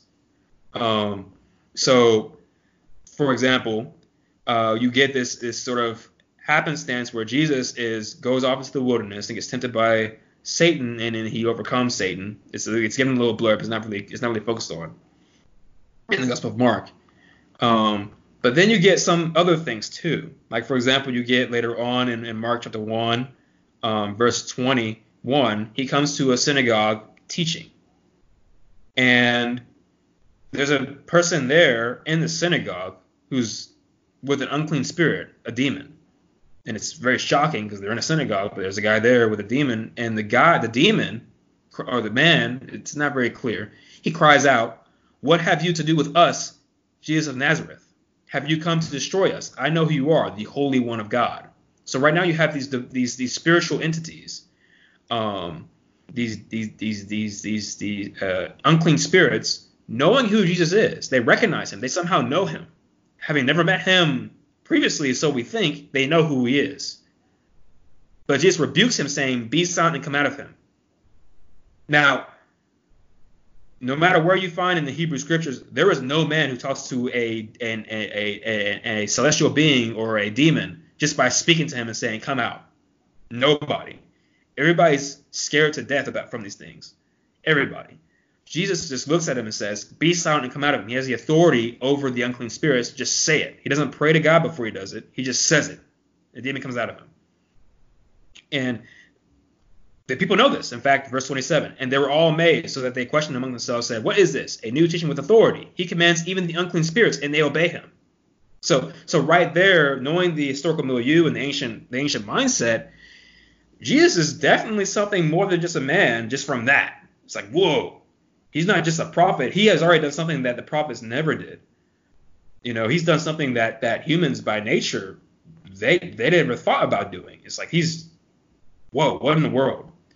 And from that point forward, you see many other things that Mark shows Jesus doing, like forgiving sins. Only God forgives sins. The Bible is very clear. And Jesus forgives sins out of nothing. And he doesn't pray to God before he does it. There's a man who says, "Hey, if you're willing, make me clean." Well, the prophets, even Elijah, they would pray, especially for big things like bringing people from the dead and stuff. They would pray to God and say, "God, please raise this person from the dead." And then God will tell them what to do, and they do it. And God will work the miracle. Jesus does it. He says, "I'm willing." And he heals this guy who's sick, who I think is leprosy or something like that. "I'm willing for you to be healed." He heals him. And it's amazing. It's amazing. That happens in Mark 1:40, by the way. A leper came to him, imploring him and kneeling to him, and said, "If you will make me clean," moved with pity, he stretched out his hand and touched him and said, "I will, be clean." So Jesus is like, "I'm willing, be clean." He doesn't pray. He just does it. So he's doing it himself. And leprosy, if you look in the Hebrew scriptures, nobody ever gets healed by leprosy by a prophet himself. There's one instance where Elisha, I believe, tells Naaman the Syrian to bathe in the Jordan. But Elisha's not there when he does it.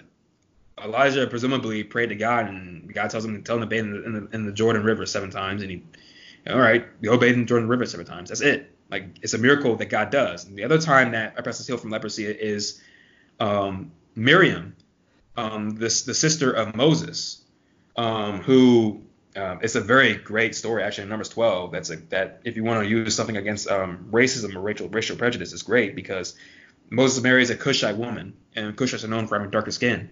And Miriam and Aaron come against Moses, and apparently Miriam is the instigator because only she gets punished this way. And they come against Moses because they're jealous of him because he's leading all the Israelites, and he's their little brother. Aaron and Miriam are both older than Moses, and they're like, "Hey, who gave you the authority to just boss us around like this?" Especially, and this happens after he married a Cushite woman, so there seems to be some ethnic prejudice there, and God gets angry at both Aaron and Miriam, but he gets particularly angry at Miriam and causes her to have leprosy that turns her skin white. And Moses and Aaron are shocked, and they're just dismayed because that means that their sister can't live with them. She has to be an outcast for the rest of her life. And they're like, "God, please have mercy on her." And he's like, well, God's very really still indignant. He said, if her dad had spat in her face, wouldn't she be unclean for a couple of days? Have her stay out outside the camp for this amount of days, and then she'll be clean. And that's the one time that God actually steps in and heals Miriam from leprosy. The other time is he heals Naaman from leprosy by bathing in the Jordan. But as you see in the Hebrew scriptures, only God heals people from leprosy. Once you get it, it's basically a done deal in the Jewish mindset. And here's Jesus on earth saying, "I am willing for you to be clean, be healed, be clean." And all this in mind with the very beginning of the Gospel of Mark, it's very clear that the writer of the Gospel of Mark shows Jesus as a Jew claiming to be God and doing things that only God can do. And he does it in a frame of mind that I would say is apophatic, which is a big scholar term for he does it without telling you positively, but doing it in ways of not, as in he doesn't just come out and say Jesus is God, but he does it in ways of telling you who Jesus is not. So in the very first miracle Jesus does that I told you about, he casts out the demon. Jesus is not just a prophet, because prophets couldn't do that. And the leprosy thing, he's not just a man, because men never healed anybody with leprosy. In fact, God does all miracles, but men don't just say, "I'm willing for you to be healed. I'm willing to do the miracle myself. Here, be healed." That never happens in the Hebrew scriptures. And one more thing from the Gospel of Mark, because I know I've gone on for a bit. And that's why I was like, this is fun. There's one more text that's great that people skip over in the Gospel of Mark. And that's when Jesus says the famous the teaching to the scribes, one of the scribes, when the scribe comes to him and asks him, what is the greatest commandment, the most important of all? It's in Mark chapter 12, beginning at verse 28. And Jesus says something that every Jew to this day knows, and I know by heart too. Jesus answered in verse 29. The most important is this: Hear, O Israel, the Lord our God, the Lord is one. Which in Hebrew, Shema Israel, Adonai Eloheinu, Adonai Echad. Which is very much the core value of Judaism. That's the most important commandment. And he says, and you shall love, he combines that in another commandment. And you shall love the Lord your God with all your heart, with all your soul, with all your mind, and with all your strength. The second is this: you shall love your neighbor as yourself. There is no other commandment greater than these. And the scribe agrees with him. He says, you're right. And then Jesus says, okay, you're not far from the kingdom of God. But immediately after that, Jesus teaches and says, how in verse 35, same chapter, how can the scribe say that the Christ is the son of David? David himself in the Holy Spirit declared, the Lord said to my Lord. And here in the Greek, it's the same word, Lord. In the Hebrew, it's not. The first Lord is the divine name. The last Lord is Adonai, or even Adonai, depending on how you put in the vowels in there. The Lord said to my Lord, sit at my right hand until I put your enemies under your feet. David himself calls him Lord. So how is he his son? And the great throng heard him gladly. And that's it. And that's sort of the teaching that the Gospel of Mark is trying to mirror, is that Jesus didn't always go around saying, I am. And even when he did in the Gospel of John, he's not always just coming out and saying, I am God. He's relying on people to know the scriptures and know how he's addressing himself and say to them, who else could I be but not the Lord of glory, basically? And in fact, in the Gospels of Matthew, Mark, and Luke, at his trial, he comes out and says that. That's the very thing that gets him condemned. When he's quiet for most of the trial, he comes out and finally says, I am the Messiah. I am the Son of Man, the Son of God, and you will see me coming on a great cloud of glory. Or, basically is what he says, and generally speaking in all three Gospels. And at that point, the high priest tears his clothes and says, you've heard the blasphemy. So at the very end, Jesus comes out and says, he asserts his divine nature. But that's how I'll respond to people. It's very clear from the Christian writings that he's identified as God early on. Understood. Thank you so much for that. And I think I'm going to ask one more question somewhat related to this before I move on to a sort of a more rapid-fire session, because I know we're nearing end on time. But those questions related to more, I guess, Islamic studies. Excuse me. But before we get to that, different people are using the Gospels and the different writings to different ends. And so I wonder, what are the different interpretive methodologies being developed at these times, and how else is perhaps logic or philosophy being used to come up with these or support or even like innovate different views of Jesus. Right. So first off, there is an older view that scholars have been moving away from, where in Christian, within the Orthodox communities, you have these, like I said, you have these regions that can't always unite because of persecutions. And when I mean unite, I mean physically unite. Excuse me. They typically will still have travel because it's still during, for the most part, during peaceful times during Rome, so they can travel in secret and go from place to place, but they can't really come together and assemble like a grand assembly like they could later on when Rome endorses them. But you have communities that begin establishing themselves as centers for Christian intellectual girth or sort of like wealth, places where people would travel to in order to learn. And one of the major centers is, of course, these centers typically map themselves onto centers that already were established as intellectual centers, like Alexandria, Egypt, for example, where Arius comes from, where Alexander of Alexandria comes from, and where Athanasius comes from. Even before then, Clement of Alexandria, and even Origen himself, who later gets condemned at the Second Council of Constantinople, came from Alexandria, Egypt, where Alexandria was the center of the ancient sort of intellectual circles. It's a center of intellectuality in the ancient world at that time. And you have this old view that I said earlier is being moved away from by scholars, that the Alexandrian school that develops their so-called the Christian interpretation there is to read the scriptures and say, yeah, well, okay, yes, there is a statement here in the Bible. For example, Jesus, let's take, for example, I'm gonna ad-lib and use and invent my own example to create an example. One thing would be when Jesus is in Mark 12:41, he sat down opposite the treasury and watched the people putting money into the offering box. Many rich people put in large sums, and a poor widow came in and put in 2 small copper coins, which make a penny. And later on, Jesus says, this poor woman put in more than the other people because she put in more, given what she had, than the rich who put in much. They'll read that and be like, yes, that's what it says. Read it straightforward. And then the Alexandrians will say, but there's a deeper meaning behind that. So there's that meaning, but there's a deeper meaning behind that.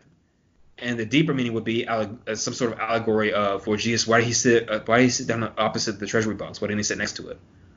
Well, because the Lord wants to see what you do before him. Or it would be something like that. Like it would be some sort of allegorical representation where everything you do in life has some sort of allegorical symbolic meaning. And everything Jesus did, consequently, has some sort of allegorical symbolic meaning. Now, that old view would say that's the Alexandrian view.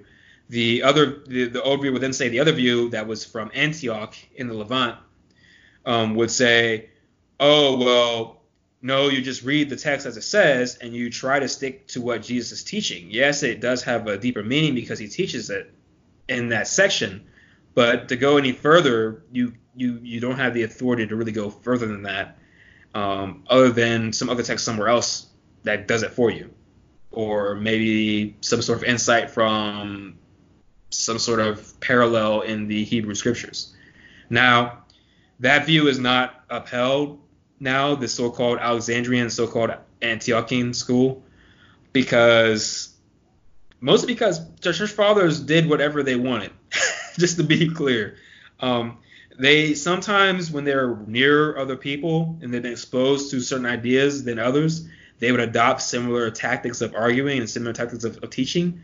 But you find people from Antioch doing allegory, and you find people from Alexandria or near the regions influenced by Alexandria sticking more to the text. So and given certain places, they're not even all consistent. Some people will take one text as allegorical, some people won't. Like even the text I just read, some people, I'm sure Origen might have something allegorical to say about that because he had allegory to say about a lot of things. But there might be some other people from that same region who didn't. It's like, no, just read it straight through.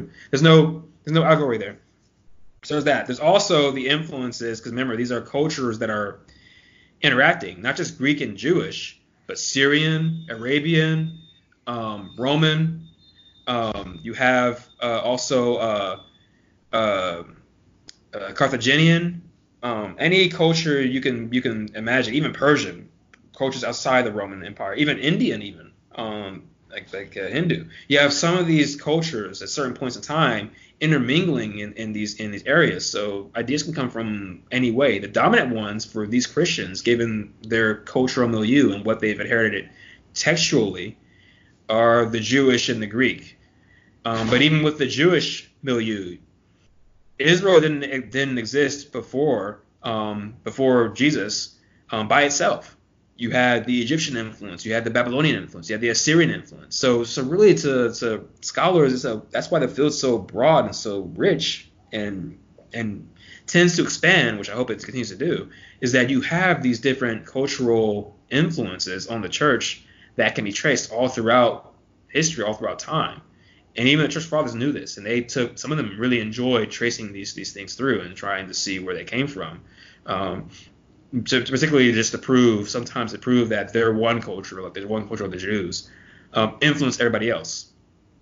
Origen has similar arguments of that, so he'll borrow from the Greeks, but then say the Greeks were influenced by Moses. Clement of Alexandria, who came I think slightly before Origen, would say, well, no, Moses was just superior to the Greeks, and so he knew the truth just like they had access to the truth. And then for Clement, the truth takes on this very metaphysical substance akin to God himself, like the Logos even, according to Clement. And so the Greeks had partial access to the Logos, but Moses had full access to the Logos. So they even interject Jesus into the Hebrew scriptures as far as Moses, which makes sense, right? Given that this tradition came from the Second Temple Judaism epoch and is from a Jewish setting. It makes sense to then, if you're claiming this God of Israel is your God and Jesus is that God, it makes sense to say, well, the Logos then influenced Moses, because that's what you would have necessarily believed. But that's, in a nutshell, that's how these different thought processes develop among these different Christian thinkers. Okay, thank you so much. And just quickly wanted to move on and somehow just incorporate a bit more of the questions that I have that come from more Islamic studies, just from Muslim background. Now, sure, a lot of Muslims have a negative view towards Paul.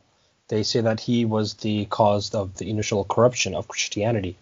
Now, is this justified in any way? And when I say justified, obviously to a someone who is a Christian, someone who does believe in the importance of Paul, this question might seem silly, but I guess, is there any historical, animosity towards Paul that comes from within Christianity as well, or from sects of Christianity?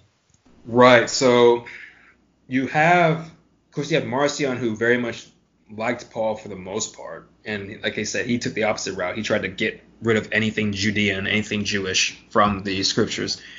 You do have these texts that arise later on in Christian tradition. The dates on them is kind of sort of disputed. Excuse me. You have, for example, these documents called the Pseudo-Clementines that really esteem the Apostle Peter over and against Paul. The dates of these aren't really it's not really set in stone, but honestly, if you're talking about them, you're talking about 4th century to 5th century, like 300s and 400s, like a good 300 years after Jesus or so. So, yes, there have been some writings that tend to have sort of an animus against Paul, but they're really late comparative to what we have in the Christian canon.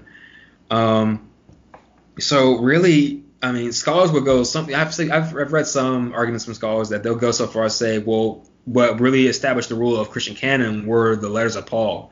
And so the reason why the Gospels, like I just pointed out, how they synthesize so well as far as their theology. The reason why they synthesize that well is because these people chose the Gospels to include based upon the writings of Paul, and the Pauline congregations won out, which is an interesting theory. It's only at the level of theory, honestly. There's no concrete historical reason for saying, yes, that's that over and against church tradition. There really isn't, other than just that might be what you like. And so That's how you're going to read the evidence. Just like church tradition, that might be how you like it. That's how you're going to read the evidence. But as far as Paul, there are some things within Paul's life that could be just to play on that side, because I enjoy doing it myself sometimes. There are certain things within Paul's life that will have you question and wonder. It's like, all right, hold up. Is Paul really trustworthy as a Christian witness, given that he himself admits that he persecuted the church at one time? That's a valid question. How much would people trust someone like politically who switched parties? Like, especially in some times when such polarized areas of policy making, how much would you trust someone who just flips sides? Especially during that time when, quite frankly, for some Christians, it meant life or death, whether or not you were identified as a Christian or not. So especially at the hands of Paul, who could have been the guy who threw maybe your aunt in prison or whatever, who now is saying he's a Christian. It's like, well, a big whoop. Even the book of the Acts of the Apostles is aware of this in I think Luke's telling of the history, where he admits, hey, some people were kind of like, wait, is Paul really converted or not? They were fearful. That being stated, because historians tend to date the letters of Paul as the earliest form of canonical Christian texts, it's very difficult to try to point to a Christianity that might predate Paul, just by the nature of how the arguments go. I myself, in a bit, I'm not really. What happens in scholarship is a scholar or a couple of scholars will go and do a lot of research to have sort of as much data as they can, and then they make decisions on that data and come away with theories on that data. And other scholars like myself, who don't have time to research every little thing, read their arguments and decide whether or not we agree with it or not, and that's how consensus is created. It doesn't mean all of us did the exact same work the initial scholars did. So I did not do the same initial work of deciding which text came first as the first scholars did. Definitely didn't. Most scholars don't. So is there a way for a person, like, for example, I've listened to different debaters like Shabir Ali is very much known, a Daoist who very much is known for arguing that Paul changed Christianity from the teaching that he believes was first codified in the gospel, as the Quran says, so the Injil, as the Quran calls the Evangelion, the Gospels. The term for gospel in the Quran is Injil. So he sees it as Paul came and corrupted the original teaching somehow. And these other writings somehow reflect those corruptions. And there have been scholars who are not Muslim who make those arguments because they see a more Unitarian Jewish tradition throughout time that gets corrupted by this Trinitarian notion that brings all sorts of confusions. We just went through all the councils that had to be decided in the church. So there is some merit to some skepticism there. Okay, and then next it has to do with the doctrine of Trinity. Now, a lot of people will claim that the doctrine of Trinity is not in line with monotheism, or at least not in line with logic. How would you respond to something like this? Right. So since we're now with that very question, I know how people are going to respond with my answer, but I have to say, with that very question, we're now on saying it's illogical. We're now on the plane of philosophy and the plane of theology. And so now we have left the tangible sort of nuts to bolts, dust to dirt sort of realm of thinking. And now we've gone to philosophy and theology. And so my answer will be philosophical and theological. There are two ways to answer this principally that I found useful. The first is Christians, Jews, Muslims generally believe that God is beyond description, in the sense of our intellect, ourselves, our mental capacities, even our spiritual capacities are limited. We are finite beings located in space and time. So, for example, one could leave the house. Did you close the garage door, if you have one, or did you leave it open? Well, that right there, you're very asking yourself that as you ride the bus or drive away if you have a garage, I assume you drive away, to work or wherever you're going, speaks to you the reality that you are finite in your knowledge, you're finite in your temporal location, so your time, because you don't know whether you did or not. You can't go back in time and see if you did, nor can you fast forward to the future to when you will return home and see if you did. Nor can you be in two places in time at once. So you're always in the present, moving forward into the future, having lived the past. You have no choice in that. So you can't even be in the future and in the past, even though you once were in the past. You can't stay in the past. So you're a temporal creature. And then you have limited knowledge. You don't know. And then you have limited space. You're driving away. So you're a finite being. So that very question makes you finite. You're also one person. Humanity, we all share in human nature. The philosophical understanding, even in ancient time, is that human nature is uniform across the board.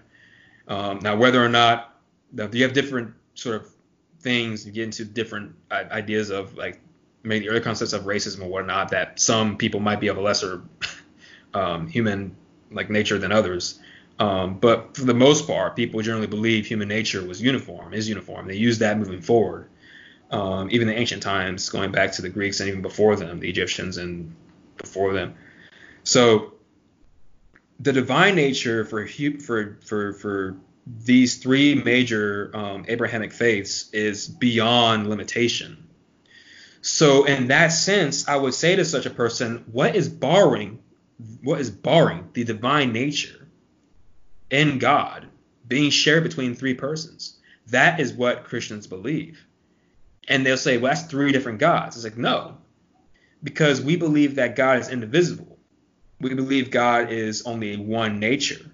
So the idea philosophically is that the nature of God, the very being of God also is what the term is used, is the identity of God. That's why the name of Adonai, Hashem, Jehovah, is identified as the one God of Israel in the Hebrew scriptures, and it's applied evenly to all three persons of the Godhead, the Trinity, in the New Testament canon.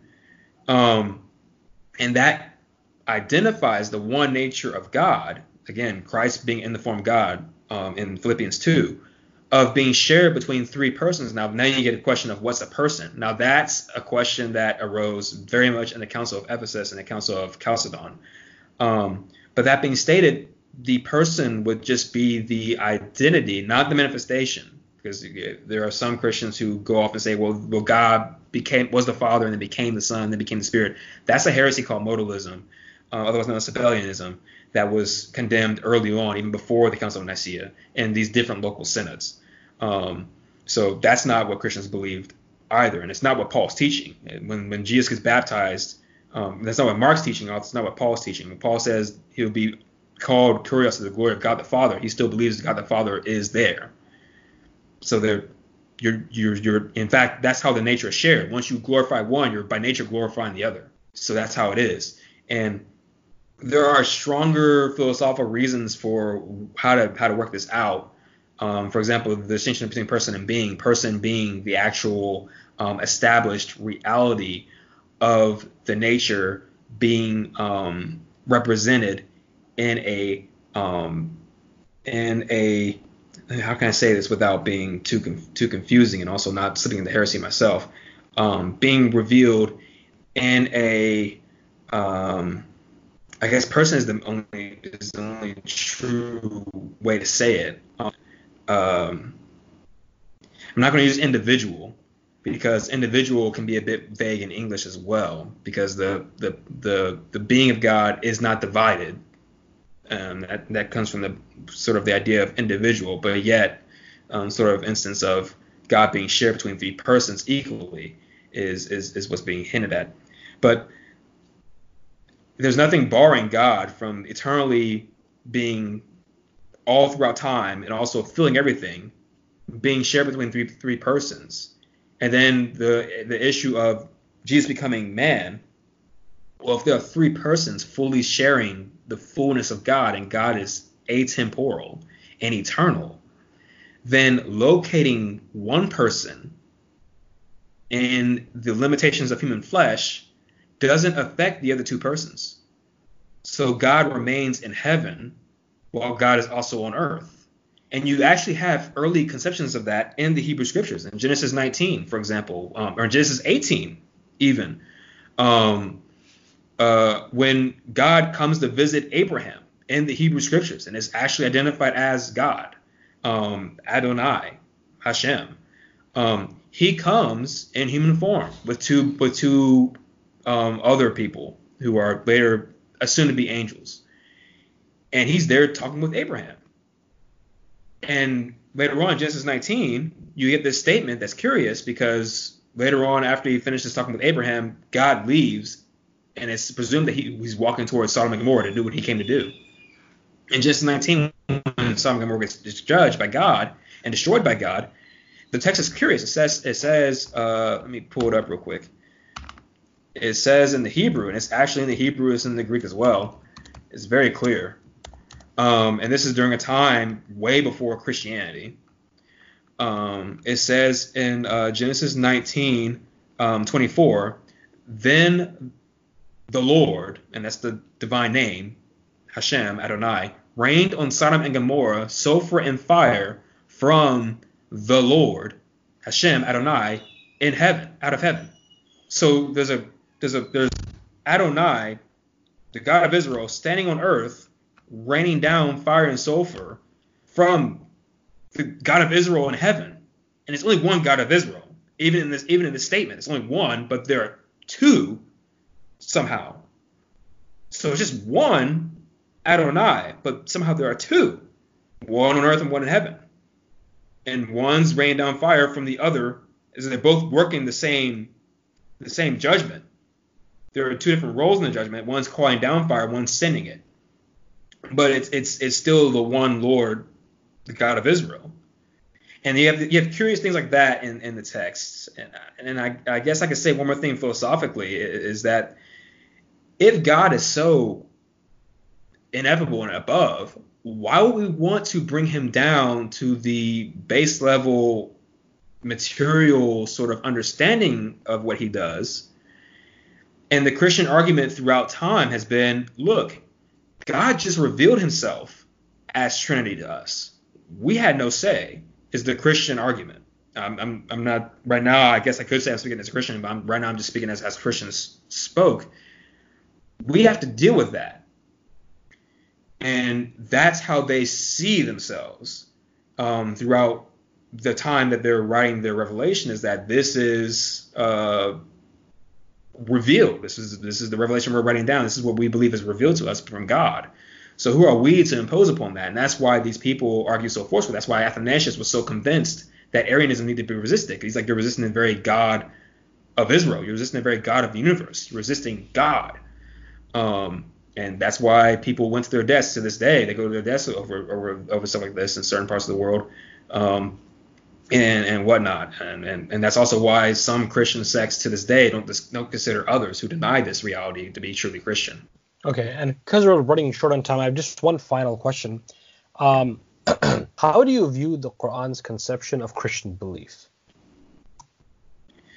Right, so that's a mixed bag. Like I told you, I read the Quran, the full thing, in English, so maybe not the full Quran as many Muslims will confess, but I also have some knowledge of the Muslim community. I know that most Muslims don't read Arabic, so.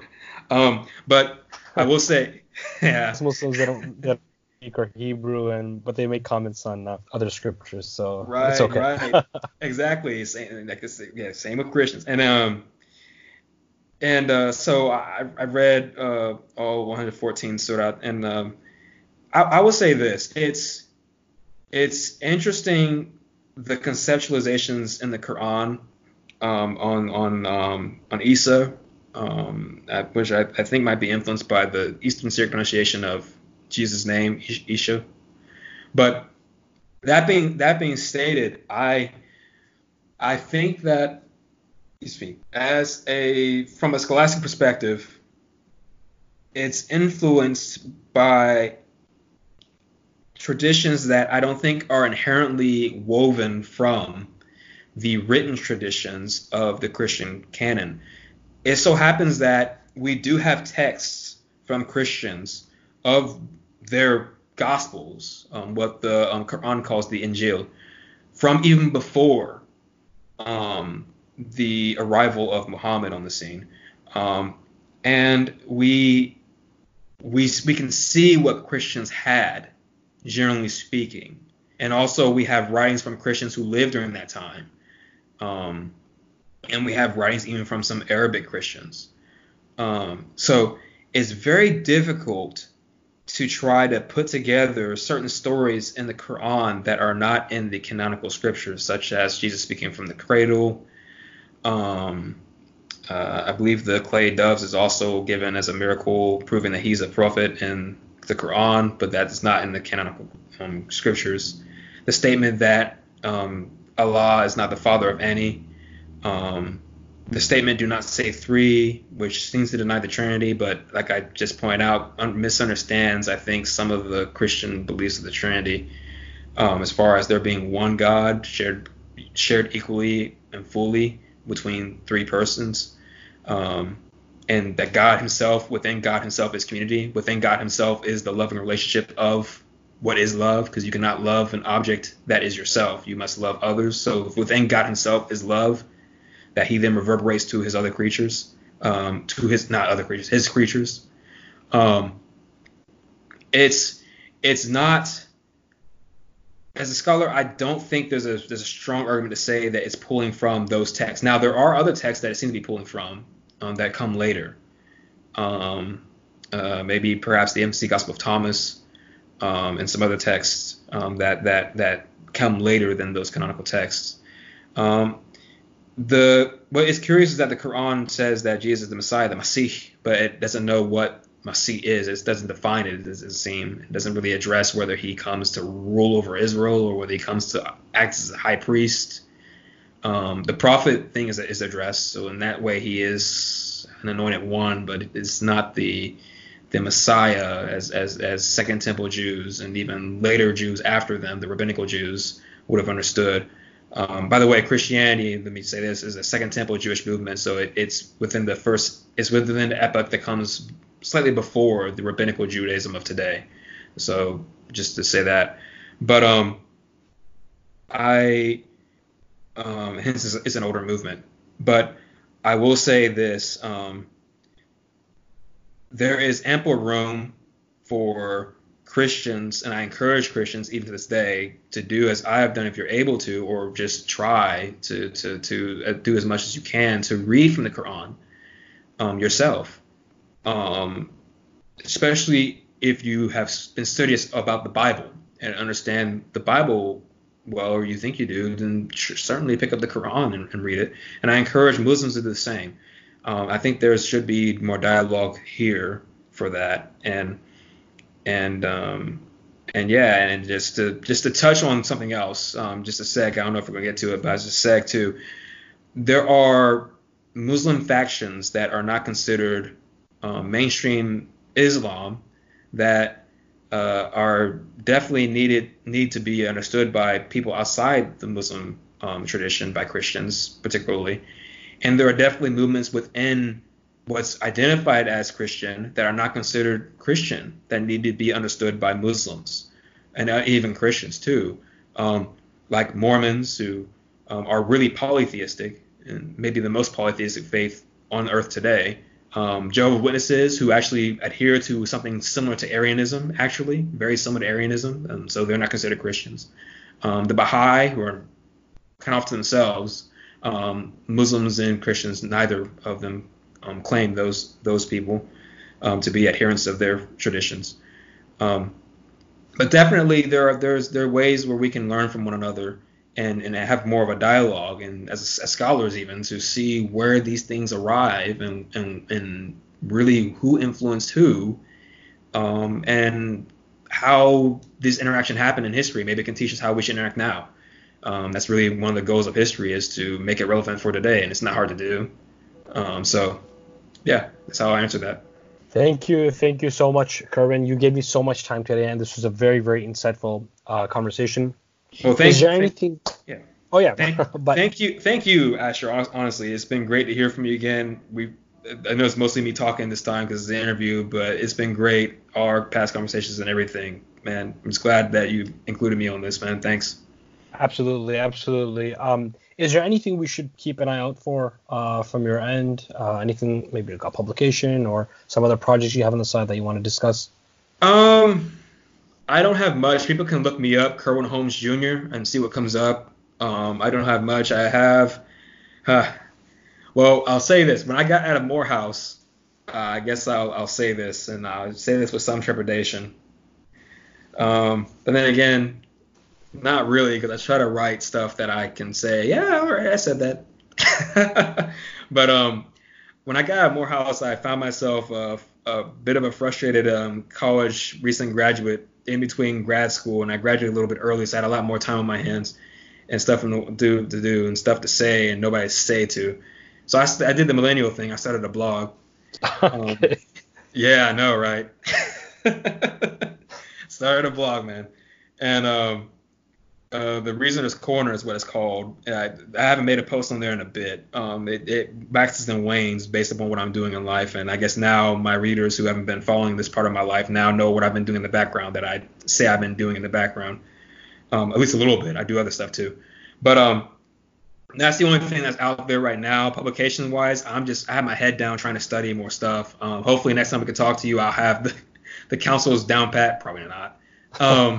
Honestly, there's a lot of history. And even my professors who teach me this stuff, they're like, all right, they teach it one at a time, one council at a time. This is a lot of church history.